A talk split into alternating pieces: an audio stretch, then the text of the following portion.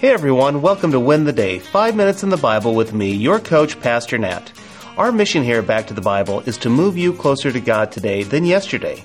And to help you do that, today we're going to talk about understanding the Holy Spirit.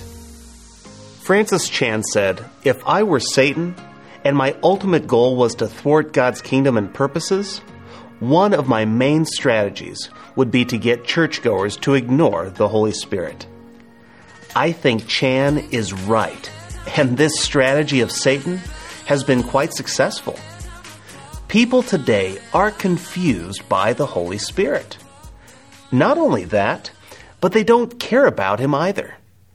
That's why we're going to take this week in our spiritual fitness series to understand and love the Holy Spirit. Some people don't believe that the Spirit exists. Some think that the Spirit is a powerful force, kind of like a Hadouken from Street Fighter. Yet others, they think that the Spirit is actually God. So, what does the Bible say about the Spirit? Well, let's turn to the book of Acts in chapter 5 for that answer. Then Peter said, Ananias, why have you let Satan fill your heart? You lied to the Holy Spirit and you kept some of the money for yourself. The property was yours to sell or not sell as you wished. And after selling it, the money was also yours to give away. How could you do a thing like this? You weren't lying to us, but to God. Peter provides the first answer.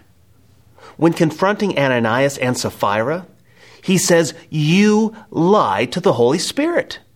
You were lying to God. You see, friend, the Holy Spirit is fully God. Now, you've probably heard about the Trinity.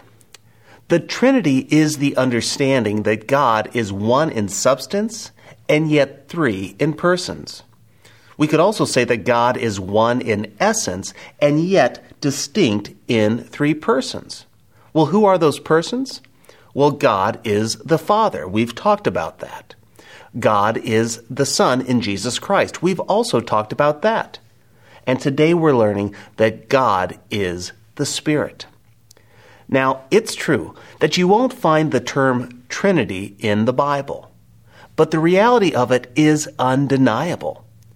In the Great Commission, Jesus said, Go and baptize them in the name of the Father, the Son, and the Holy Spirit.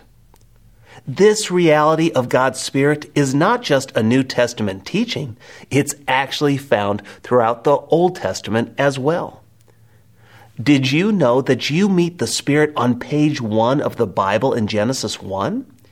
It says, The earth was formless and empty, and darkness covered the deep waters and the Spirit of God was hovering over the surface of the waters.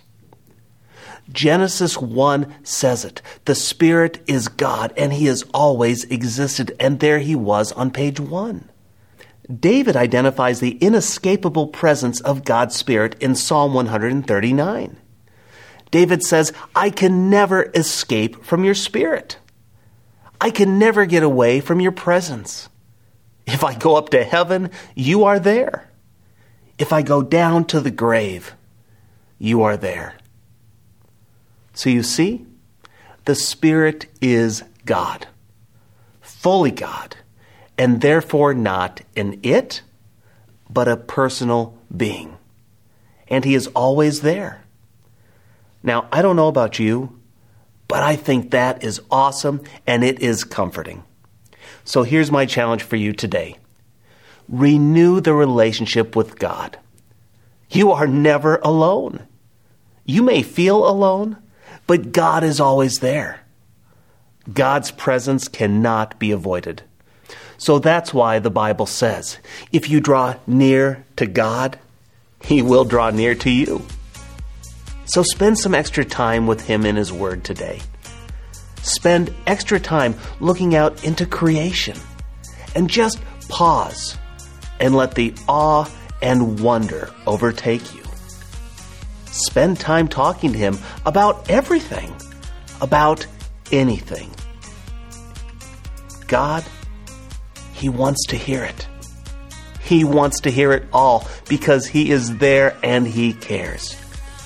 When we know God as He really is, we will win the day and we will win it with Him by our side.